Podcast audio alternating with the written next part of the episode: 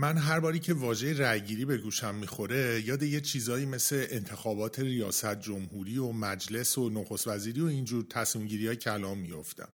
که یه گروه بزرگی از مردم جامعه که واجد شرایط رأی دادن هستن میرن به یک نماینده با یا یه سری نماینده ها رأی میدن تا برن از حقشون دفاع بکنن. پیشینه این کارم به خیلی گذشته برمیگرده، یعنی اون شواهد تاریخی نشون میدن که در قاره اروپا در تمدن یونان و اسپارت 2800 سال پیش همچی داستانی برقرار بوده و این طرفتر تو آسیا هم تو سده یکم و دوم تا ششم پیش از میلاد تو تمدن هندو آریاییان ودایی، هنگامی که هنوز اقوام ایرانی و هندی از هم دیگه جدا نشده بودن، یک جور انتخابات برگزار می شده برای تعیین رهبر قبیله و سردسته گروه هایی که بودن. اما حالا از این بحث تاریخیش هم که بگذریم، بعد از گذشت سالها تو تمدن‌های گوناگون و متفاوت مردم به این نتیجه رسیدن که رأی دادن بهترین راه دموکراسیه. اینکه بخش بزرگی از مردم بیان توی فرایند رأیگیری شرکت بکنن و هر کس بتونه آزادانه دیدگاه و نظر خودش رو بده و مشارکت بکنه نسبت به اون تصمیم‌های کلان و اینجوری دموکراسی برقرار بشه. اما به باور من چیزی که شاید کمتر بهش پرداخته شده و خیلی درباره‌اش صحبت نشده اینکه چرایی خوب بودن دموکراسی برای یه جامعه است، یعنی اینکه چرا دموکراسی خوبه. بله همه میان حرفاشونو میزنن، صداشون باستا پیدا میکنه تو جامعه، اما این چه سودی میتونه داشته باشه؟ چرا خود ذات این چرا خوبه و اینکه چجوری مردم در گذر زمان متوجه شدن که این حالت، این روش، فرایندی که انجام میشه و نتیجه‌ای که ازش به دست میاد به سود اون ملت میتونه باشه. به این پرداختن میتونه خیلی چیزها رو برای ما روشن بکنه. سلام، من فرشید عزیزی هستم و شما به قسمت 37 مجموعه راهبر با موضوع توزیع نرمال و اهمیت صحبت کردن گوش میکنید. هدف راهبر پرداختن به موضوعهای فضای کسب و کار و مدیریتی هست که البته نشانه‌های بکارگیری و پیاده‌سازی این موضوعها رو میشه در بسترهای غیرکاری هم یافت و بررسی کرد. در کنار نسخه پادکستی شما میتونید برای دریافت اطلاعات تکمیلی و کاملتر از موضوع مورد بررسی نسخه تصویری همین قسمت رو هم در یوتیوب راهبر ببینید. این داستان مشارکت دادن بخش بزرگی از دیدگاه‌ها به قول معروف همون رأی‌گیری و دموکراسی که بهش اشاره کردم رو میشه با یه سری آزمون‌های خیلی دم دستی و ساده هم آزمودش. من چند وقت پیش یه مقاله می‌دیدم که توش نوشته بود یه سری کارشناس و پژوهشگر میرن توی مزایده دام توی آمریکا شرکت میکنن و از همه کارشناسا دست‌اندرکارایی که اونجا بودن توی سالن میخوان که درباره وزن یک گاوی که اونجا نمایش داده میشده یه عددی رو برآورد کنن، بگن فکر میکنن این گاو وزنش چقدره. اینا هم همه عدداشون رو میگن و یادداشت میشه و نتیجه این عددها، یعنی برآیند این عددها، میشه 542 کیلو و 900 گرم. بعد از اینکه گاو میره رو ترازو و وزن میکنن، عدد به دست اومده میشه 543 کیلو و 450 گرم. یعنی هنگامی که این عددها رو با هم دیگه مقایسه میکنن، میزان تفاوت اینها یه چیزی در حدود 1 پوند بوده، 450 تا 500 گرم اختلاف داشتن، که یعنی واقعا خیلی تقریب درست و دقیقی بوده از وزن گاو.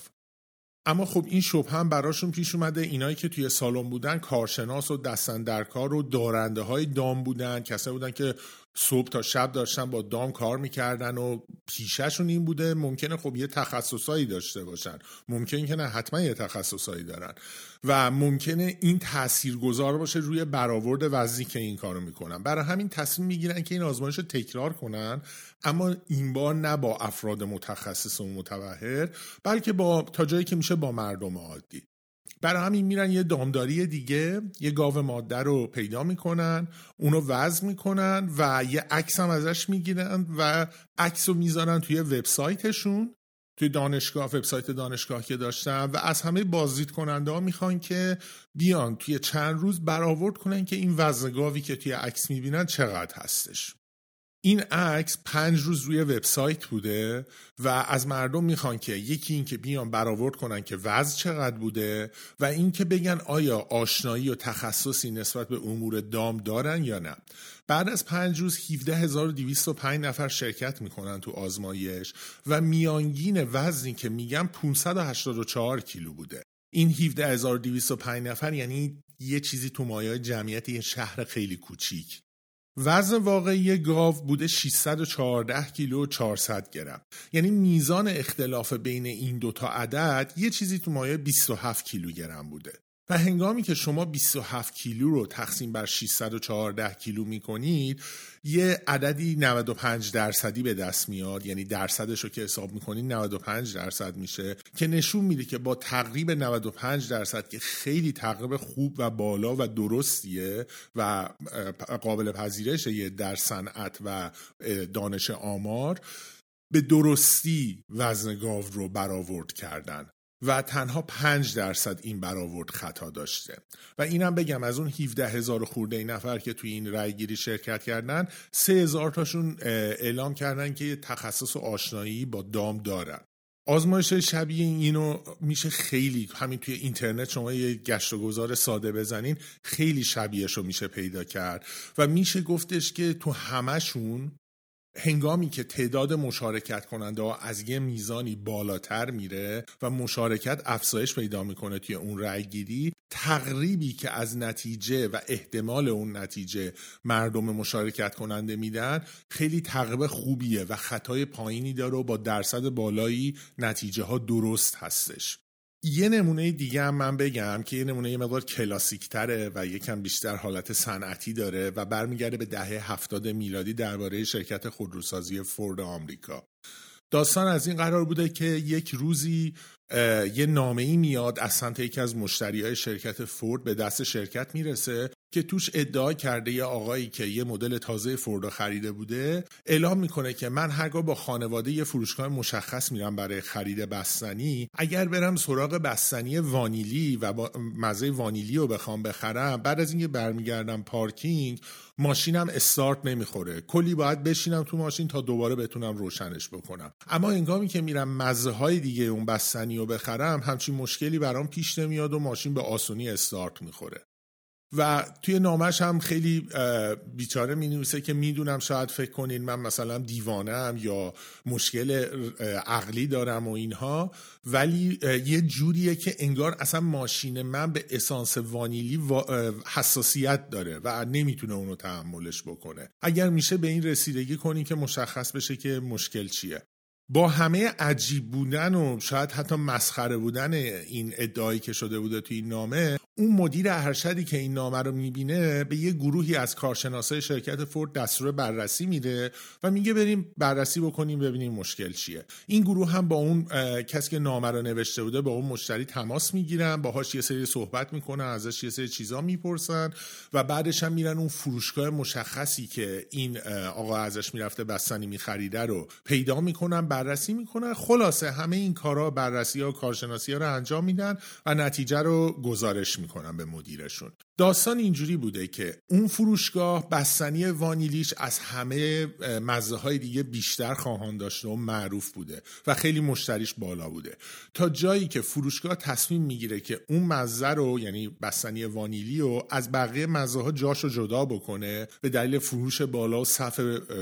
فراوانی که براش پیش می اومده و اون رو ببره نزدیک در ورودی فروشگاه بذاره غرفه‌شو، ولی بقیه مزه‌ها و اسانس‌ها همون جای گذشته‌شون بودن.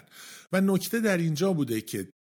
پارکینگ اون فروشگاه، یعنی جایی که آقا این ماشین فوردش رو پارک می‌کرده، از در ورودی فاصله بیشتری داشته تا نسبت به غرفه مزه‌های دیگه بستنی. در نتیجه مدت زمان بیشتری ازش می‌برده که از پارکینگ بره تا دم در اصلی بستنی وانیلی رو بخره برگرده. و نکته در اینجا بوده که شرکت فورد یه مکانیزم تازه‌ای روی این مدل خودروهاش گذاشته بوده که بعد از مدتی، بعد از اینکه یه مقدار مشخصی موتور خنک شد، اون مکانیزم فعال می شده و در نتیجه با فعال شدن این مکانیزم ماشین درست استارت نمیخورده، بعد منتظر میشده تا یه مقدار زمان بگذره و بعدم بتونه ماشین رو استارت بزنه. اما مزایای دیگه چون به پارکینگ نزدیکتر بودن این مشکل پیش نمیمره، یعنی موتور انقدر خنک نمیشده که این مکانیزم فعال بشه، برمیگشته تو ماشین استارت میزنه، ماشین روشن میشده میرفته. همین یه نکته ساده باعث میشه که شرکت فورد به مشکل اون مکانیزم پی ببره، فراخوان بده،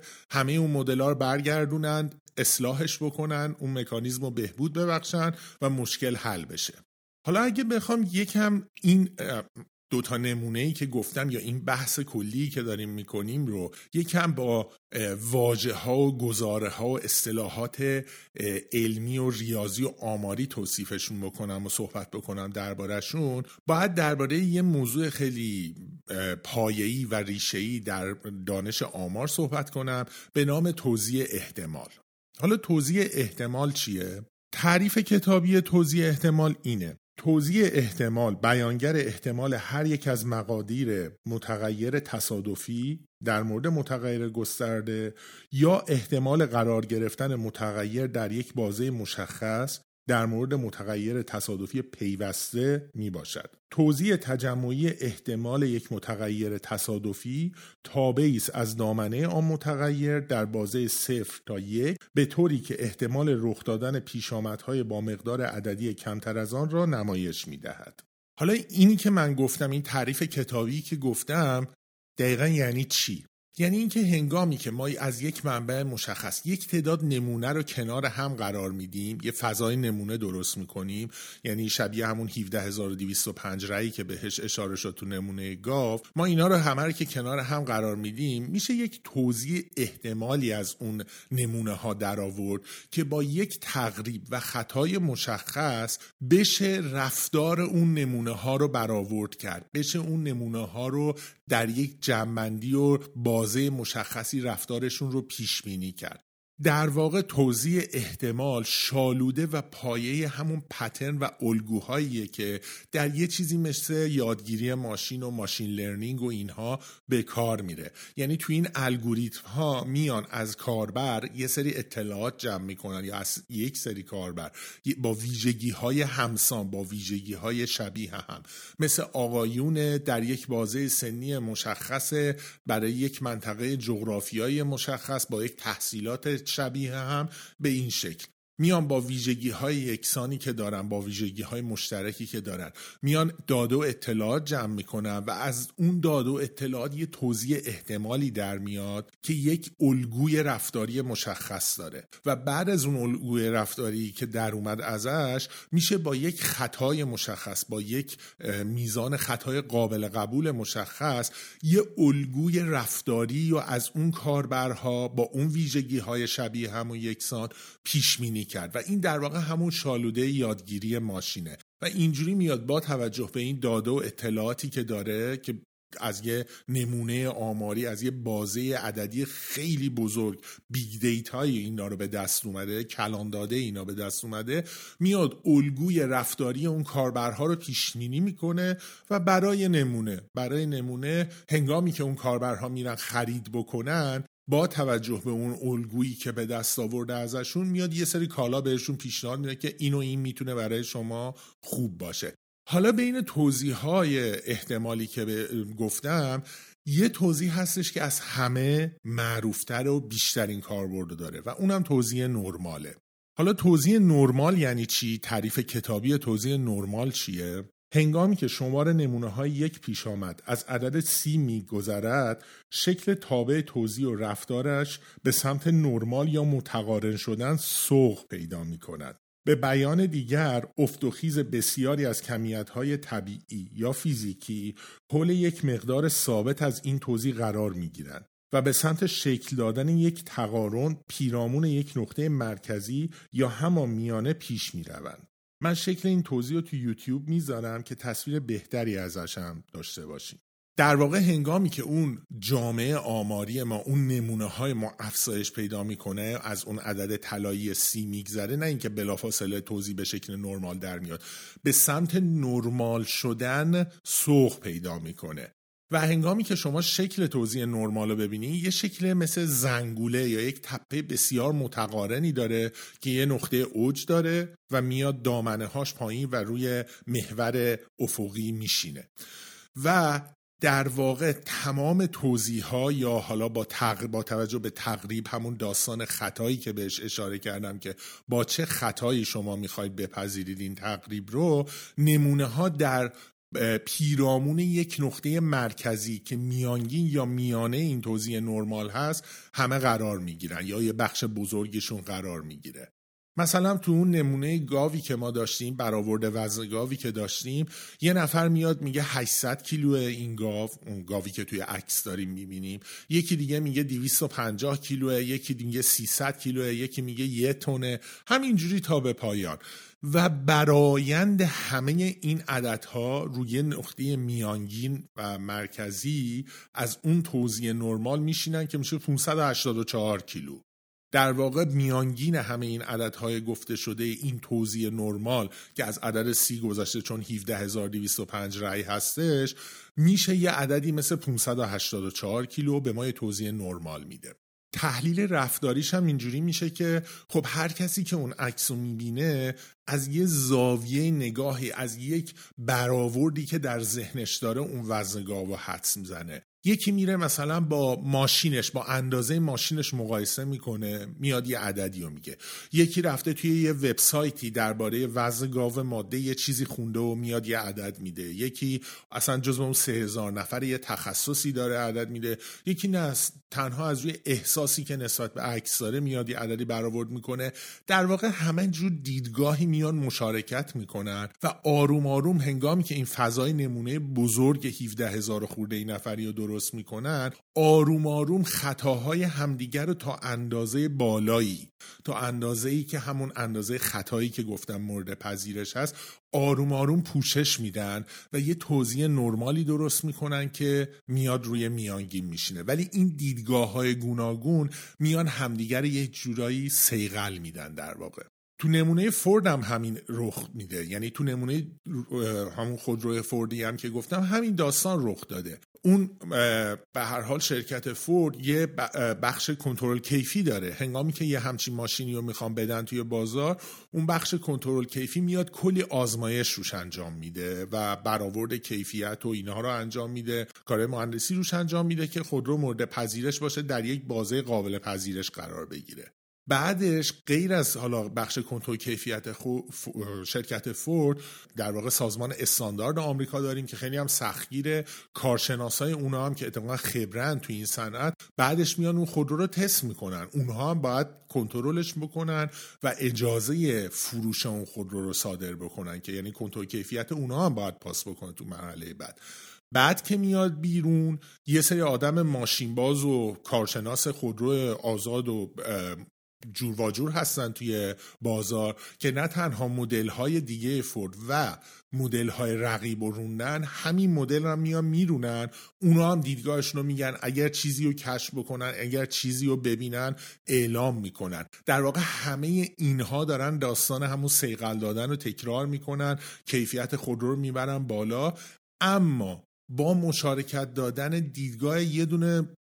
مشتری که نه تخصصی در خودرو داره، نه آشنایی حرفه‌ای با خودرو داره، یه مشتری ساده است که میرفته بستنیشو میخریده، با مشارکت دادن دیدگاه اون اتفاقا باعث صیقل خوردن بهتر کیفیت این خودرو میشه و یه مشکل خیلی ریشه‌ای و پایه‌ای و توی مکانیزم ماشین کشف میکنن و درستش میکنن. یعنی اینا همشون میان با همدیگه اون فضای نمونه پیرامون اون توزیع نرمال رو در مورد این شرکت خودرو فورد و حالا این مدل فورد با همدیگه درست میکنن، چون مشارکت داده شدن.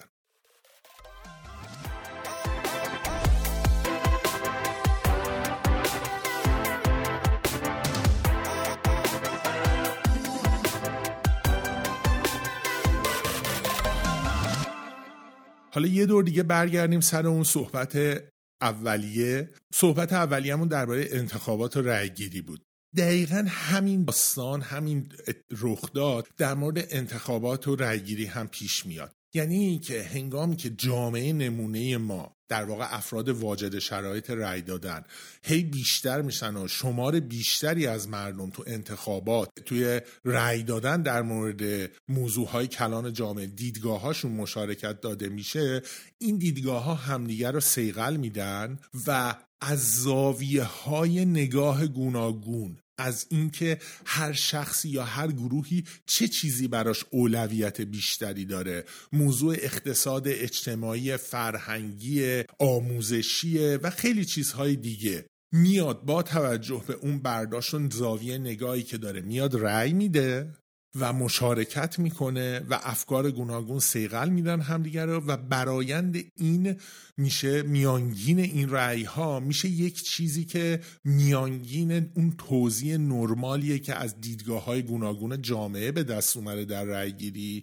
و نتیجهش میتونه بیشترین سود رو برای مردم داشته باشه، چون بیشینه است، بهترین نتیجه رو میتونه، میانگین اون دیدگاه هاست. یعنی احتمال این که شما یک توزیع نرمالی داشته باشین، پیرامون اون میانگین، که درصد خیلی بالایی از زاویه های نگاه و رأی ها و دیدگاه های گوناگون مردم رو بتونه پوشش بده و برآورده بکنه، میره بالا. برای همینم هستش که اون بحث رأیگیری و دموکراسی، اون برچسبش مهم نیست، مهم اینه که واقعا انجام بشه. یعنی مهم اینه که راستی بخش بزرگی از نگاه ها و زاویه های نگاه هم گوناگون اجازه مشارکت کردن داشته باشن توی این فرایند رأیگیری، به خاطر اینکه اگر این چیز، این روند، این فرایند به درستی انجام نشه، به واقعیت انجام نشه، باعث میشه تنها ادای این دموکراسی و رأیگیری انجام بشه و نتیجهش هم این میشه اون تصمیم‌های کلان و نظرهای کلانی که از سمت دولت و حاکمیت گرفته میشه، بازتاب دهنده خواست و نگاه بخش گسترده‌ای از مردم نباشه و چیزهای انجام بشه، کارهای انجام بشه که در واقعیت به سود ملت نیست. در سطح غیر کلان، در سطح شرکت ها، بیزینس و کسب و کار هم داستان همینه. یعنی هنگامی که توی یه شرکتی یه فضایی وجود داشته باشه که چه کارمندان شرکت و چه مشتریان اون شرکت بتونن از اون فضا، از اون کانال، دیدگاه‌های خودشون رو نسبت به محصول، نسبت به خدمت، نسبت اصلا به فرایندها و روند انجام کارهای جور و جوری که از توی شرکت بیان بکنن و مشارکت داشته باشن، باعث میشه که این داستان صیقل خوردن اونجا هم پیاده بشه و شرکت بتونه همه، حالا میگم، محصول و خدمات و یا خدمت و فرایندهاشو بهبود ببخشه. یعنی باید این موضوع در کل شرکت جا بیفته، از بالا به پایین، که یه همچی چیزی و ما پذیرا هستیم، یه همچی فرایندی رو بهش باور داریم و دنبالش میکنیم و همه، چه حالا مشتری، چه کارمندای شرکت، بدون ترس از مسخره شدن یا طرد شدن یا اینکه مثلا بهشون برگردن بگن دوست نداری برو از یه جای دیگه بخر، برو از یه شرکت دیگه محصولاشو استفاده بکن، ما همینیه که هستیم. هنگامی که یه همچی چیزی پیش نیاد، مشارکت بالا میره و باعث میشه که این فرایند بهتر شدن، این صیقل خوردن در فضای کسب و کار و شرکت هم انجام بشه و شرکت بتونه بهتر بشه، بتونه رشد کنه، بتونه پیشرفت بکنه و همه چیشو بهبود ببخشه. اینم بگم، این داستان توی شرکت ها تنها به کمک یه سری تصویب، یه سری بند و قوانین و اینها نیستش که میتونه انجام بشه. این بند و قوانین باید توی دستورالعمل و اساسنامه و فرایندهای شرکت قطعا وجود داشته باشه، ولی مهمتر از بودن این بند و اصلا، فرهنگ یه همچی چیزیه که باید توی شرکت ها جا بیفته. یعنی این که ما الان بریم توی مثلا قوانین خیلی از شرکت ها بخونیم، چون خیلی موقع هم مثلا کپی شده، میتونیم یه همچی بندهایی، حالا یکم اینور یکم اونور، در مورد این موضوعات در اون بندها و دستورالعمل‌های شرکت پیدا بکنیم، اما این که تا چه میزان این کار رو انجام میدن و بهش وفادار هستن، میشه یه بحث دیگه‌ای که وابسته به فرهنگ جاریه در اون سازمانه. این فرهنگ هم باید از بالا باشه تا پایین، نه یه بخش مشخص. یعنی تنها امور مشتریان نباید اینجوری باشه، باید همه سازمانی همچی فرهنگی درش جاری باشه که گوش شنوا داشته باشن. فرض کنین تو همون نمونه فوردی که من گفتم، اگر مثلا یه همچی فرهنگی نبود، ممکن بود بعد از خوندن این نامه کلی همه دور هم بخندن، پاره کنن، بندازن دور. اما داشتن یه همچی فرهنگی باعث میشه که بهش توجه بکنم، یه کسی رو مأمور بکنن، همون مدیر بالادستی مأمور بکنه که برین و اینو بررسی کنین. شاید واقعا یه چیزی بوده که کما اینکه بوده و نتیجه هم داده. برای همینه که در کنار دستورالعمل حتما باید این فرهنگ در سازمان جاری باشه تا به نتیجه‌های خوبم برسه. حالا این که کدوم یکی از این مشارکت ها، کدوم یکی از این دیدگاه ها و رأی ها میتونه نتیجه خوبی داشته باشه، اون یه بحث دیگه است. من نمیگم همیشه باید به هر صحبت مسخره‌ای توجه بشه و بهش بگیم که وقت بذاریم، انرژی بذاریم، نیرو اختصاص بدیم که بره بررسی بشه. تنها باید همه خبر داشته باشن یه همچین کانالی در دسترسه و میتونن مشارکت کنن. این دیگه حالا اون مدیران بالادستی و تصمیم گیرا هستن که بعد از یه مدتی با یه سری تمرین و اینها آروم آروم دستشون میاد که چه چیزهایی رو باید بهش اهمیت بدن، چه چیزهایی رو نیاز است بهش اهمیت بدن، چه چیزهایی رو بهش منابع تخصیص بدن برای بررسی، چه چیزهایی رو از روش بگذرن. اون یه بحث دیگه است که بعد از این که این مشارکت ها انجام شد باید انجام بشه، فرایند بعدیه. تنها باید این کانال باز وجود داشته باشه. حالا بعد همه این صحبت‌هایی که شد، ممکنه یکی برگرده بگه خب اگر یه موضوعی، یه پیشامدی روی یه بخش بزرگی از جامعه آماری ما، از فضای نمونه ما، از مردمی که مشارکت میکنن تو انتخابات تأثیر بذاره و باعث بشه که آراء مستقل خودشون رو صادر نکنن توی یک موضوع، اون موقع چی پیش میاد؟ اون موقع ممکنه نتیجه دیگه حالت نرمالی پدید نیاره و مشکل داشته باشه که این گزاره درستیه. پس خوبه که حالا یکم درباره پیش‌شرط‌های اون داستان آرای مستقل یا اینکه دیدگاه‌های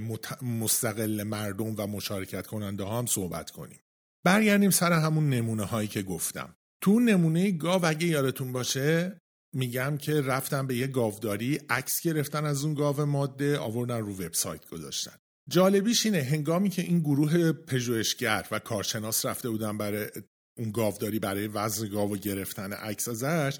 میبینن یه گروه دانش آموز، بچه های دبستان تو مایای 10 ساله آورده شدن از سمت مدرسه برای بازدید اردو، اومدن که این دامای اهلی رو ببینن. یکی از اون کسایی که اونجا بوده جزو گروه کارشناسان تصمیم میگیره از این بچه ها بپرسه که وزن این گاوی که دارین میبینین رو حدس بزنین، شما هم یه عددی بگین. میان همه اون بچه ها، همه اون شاگردا هم حدس میزنن و یه عددی میگن که اتفاقا هیچ ربطی هم به عدد واقعی نداشت و خیلی هم دور بوده ازش. اینجوری بوده که شاگرد اول میاد مثلا میگه 200 کیلو، دومی میگه 190،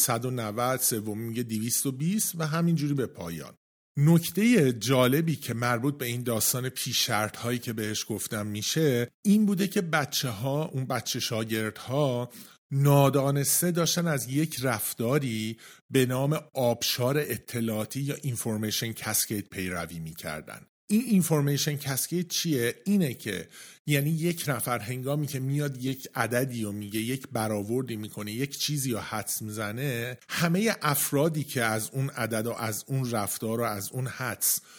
خبر دارن و میشنونش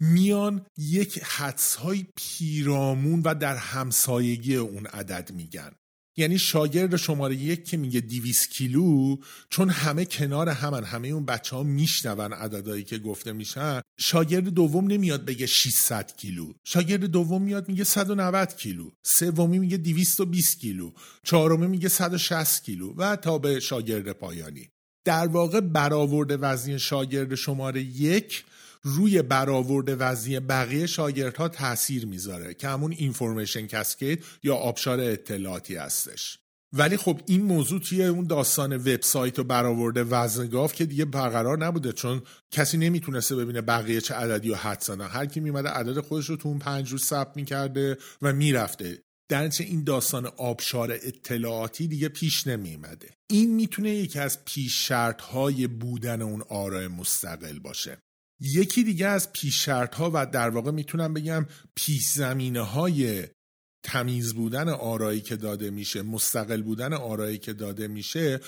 آشنایی افراد مشارکت کننده با اون موضوع هستش. من دارم تاکید میکنم آشنایی، نه تخصص. این دوتا با هم فرق دارن. یعنی چی؟ یعنی باید نسبت به اون موضوع آشنایی ابتدایی، نسبت به یک بحث کلی، آشنایی کلی داشته باشن. تو همین نمونه شاگردایی که گفتم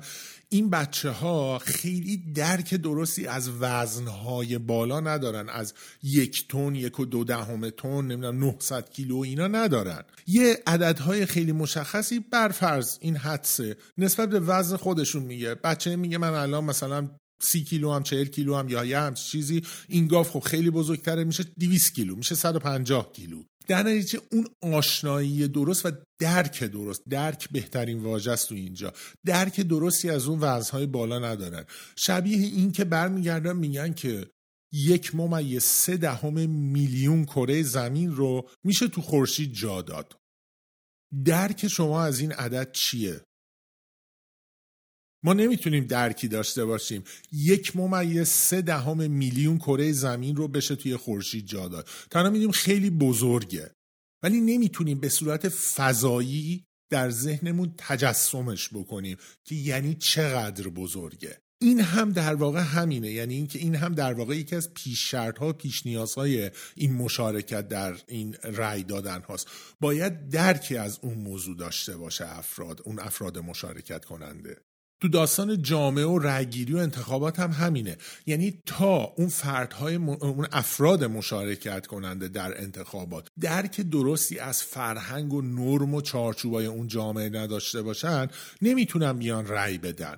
نمیدونن فضا چجوریه. برای همینم هستش مثلا تو شبکه‌های خبری یه نفر میشه کارشناس مثلا امور عرب، یه نفر میشه کارشناس روسیه، یکی میشه اتحادیه اروپا و تا به پایان. به خاطر اینکه باید درکی از نرم و چارچوب‌های اون جامعه‌ای که دارن درباره‌اش صحبت میکنن رو داشته باشن، وگرنه به عدد و رقم و آمار و اینا که الان تو این بحث ارتباطات گسترده و اینترنت و فضای اینترنتی که هستش همه دسترسی دارن، همه میتونن برن ببینن رشد و اینا چقدر، رشد اقتصادی یه جامعه چقدره، و حتی اصلا به اون کشورها سفر بکنن، مسافرت برن چند روز برای گردش تو اون سرزمین‌ها و کشورها هم باشن، ولی این باعث نمیشه درک درستی از این موضوع پیدا بکنن. برای همینم هنگامی که میخوای شما توی انتخابات تو هر کشوری شرکت کنی باید شهروند اون کشور باشی. برای اینکه برای شهروند بودن، پیش نیاز شهروند بودن تو بیشتر کشورها اینه که شما چند سال تو اون کشور زندگی کرده باشی و تا اندازه خوبی با فرهنگ و آداب و نرم و رسوم‌های اون جامعه میزبان آشنایی پیدا کرده باشی، پس بتونی رأی درست و مستقل خودتو بدی، نه کمتر تحت تاثیر چیزای غیر واقعی باشی. و البته یه پیش شرط و پیش نیاز دیگه هم اینه که به یه سن مشخصی رسیده باشی تا اون درک رو پیدا کرده باشی. شبیه همون برآورد وضعی که گفتم، ممکنه یه بچه 10 سال رفته باشه زندگی کرده باشه توی جامعه میزبان و کشور، ولی هنوز از دید عقلی و از دید شناختی به اون میزان درک نرسیده که اون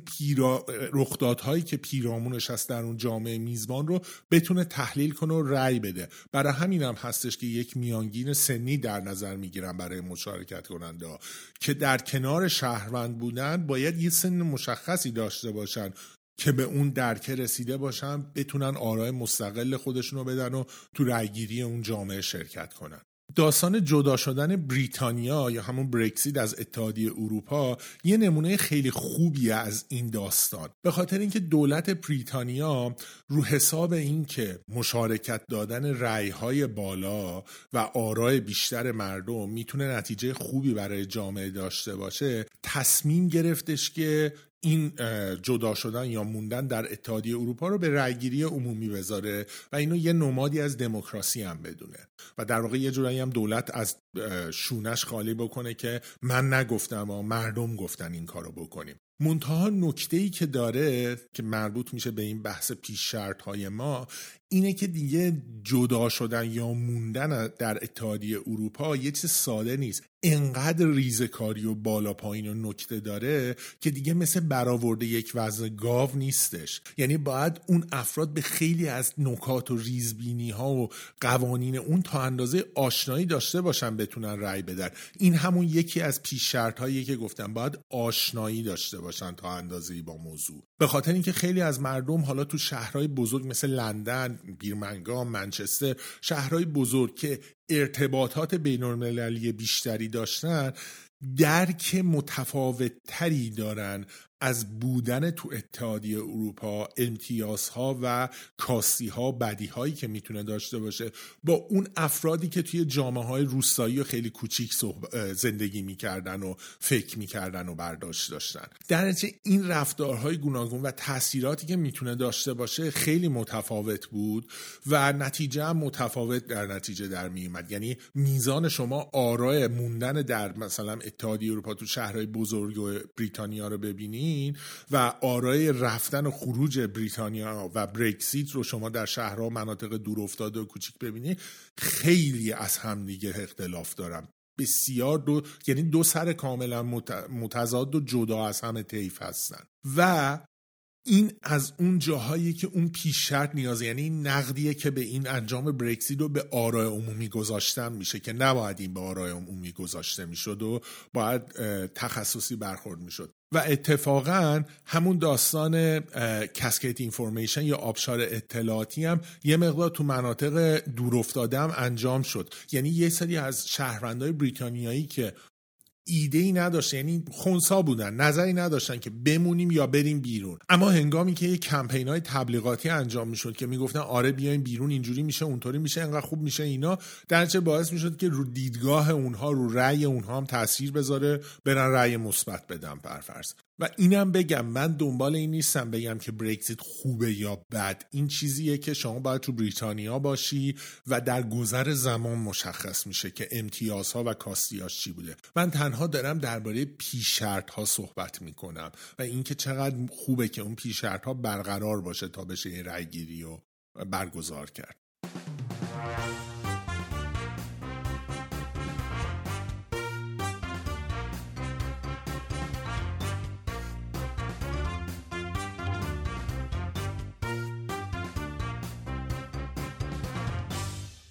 حالا بعد همه این صحبت‌هایی که شد درباره این نمونه‌ها، توصیف‌های آماری و ریاضی که داره چی و اینا، خوبه که ما این داستان رو، یعنی این الگوی رفتاری رو ما توی زندگی روزمره خودمونم پیاده بکنیم. خب همه ما یه مدیر بالادستی یا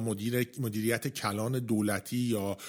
مدیر ارشد یه شرکت نیستیم که بگیم که خب بله ما از فردا میریم یه همچین داستانی رو توی شرکتمون آنی پیاده میکنیم و جاری میکنیم تا برقرار باشه. خیلی از ما ولی تو زندگی روزمرهمون میتونیم اینو ازش استفاده کنیم، به خاطر اینکه ما همه بخشی از جامعه هستیم، بخشی از یک عضو از اجتماع هستیم و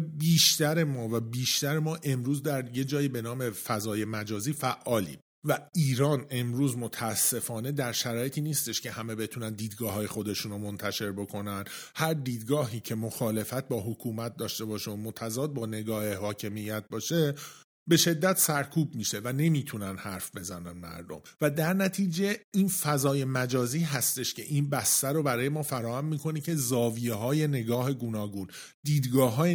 دیدگاه‌های گوناگون بیان نظرات و فکرها و باوراشون رو با همدیگه مشارکت بدن و صیقل بدن همدیگه رو. و برای همینم میگم که اتفاقا خیلی خوبه که بیان همه این مشارکت رو انجام بدم. ما بارها دیدیم ممکنه من یه نگاهی به یک موضوع مشخص داشته باشم که دیگران اون نگاه رو ندارن، یا برعکس من برم 4 تا زاویه نگاه و باور و دیدگاه دیگه‌ای در مورد این موضوع مشخص بخونم که خودم اصلا فکرم بهش نرسیده و اتفاقا همه اینا باعث صیقل دادن هم میشه. من نمیگم من یا اونها با همدیگه دیدگاه همدیگه رو تایید بکنیم، آشنا میشیم، میبینیم زاویه های نگاه جور و جور چجوریه. و منم نمیگم که هر کسی اومد توی فضای مجازی یه چیزی نوشت همه خب بیان تاییدش بکنن، نه، اتفاقا این یه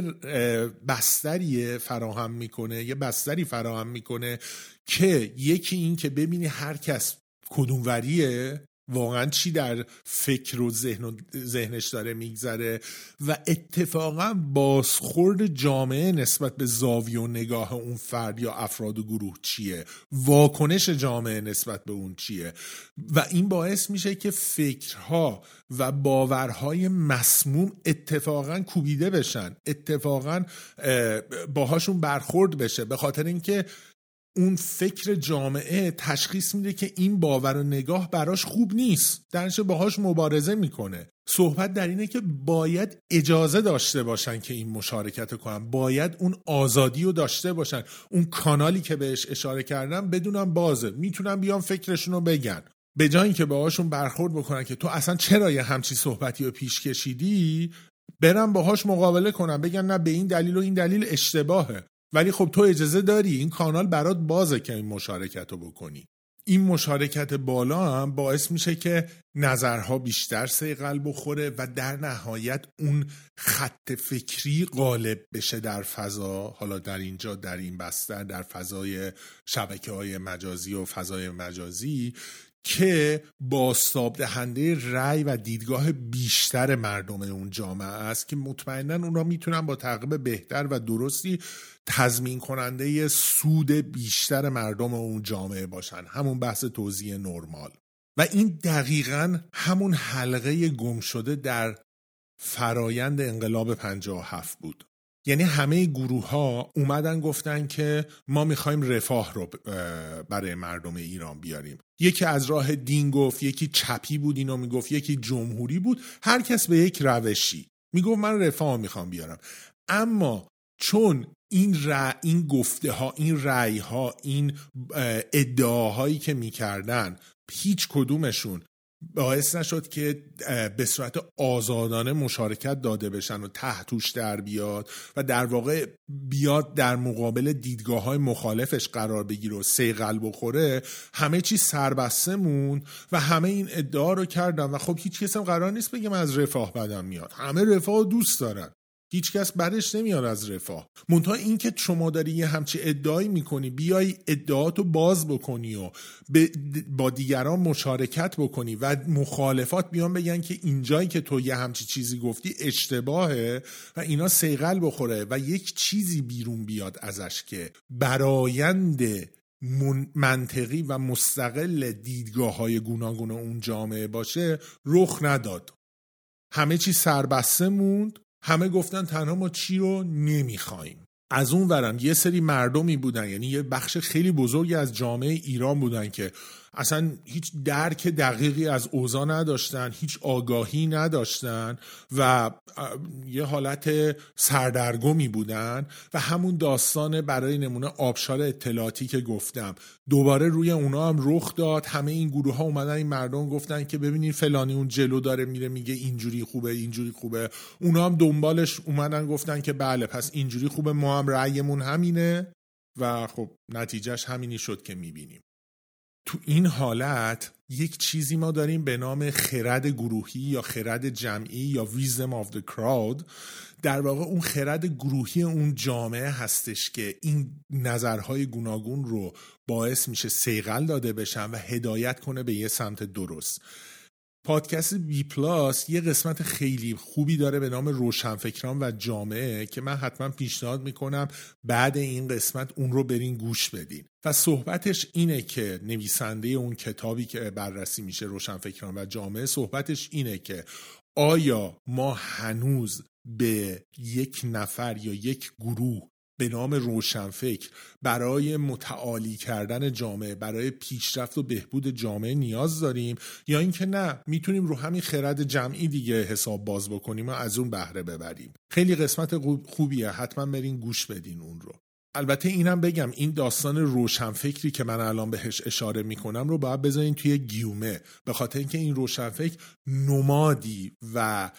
الگویی از یک رفتار و شیوه فکری هستش. حالا میتونه تیترهایی که داشته باشه یه چیزهای دیگه باشه، میتونه مرجع تقلید باشه یا رهبری یه گروه باشه یا نامای دیگه. منظور اون رفتار است که دیگه فرق کرده، اون دورانی نیستش که یک نفر یا یک گروه بیاد برای همه دیکته بکنه، باید آراء همه مشارکت داده بشه در این فضا. من این قسمت رو چند وقت پیش نوشتم و موضوع تازه‌ای نیستش، ولی به دلیل مشکلات فنی نتونسته بودم تا الان اینو ضبط بکنم، ولی اتفاقاً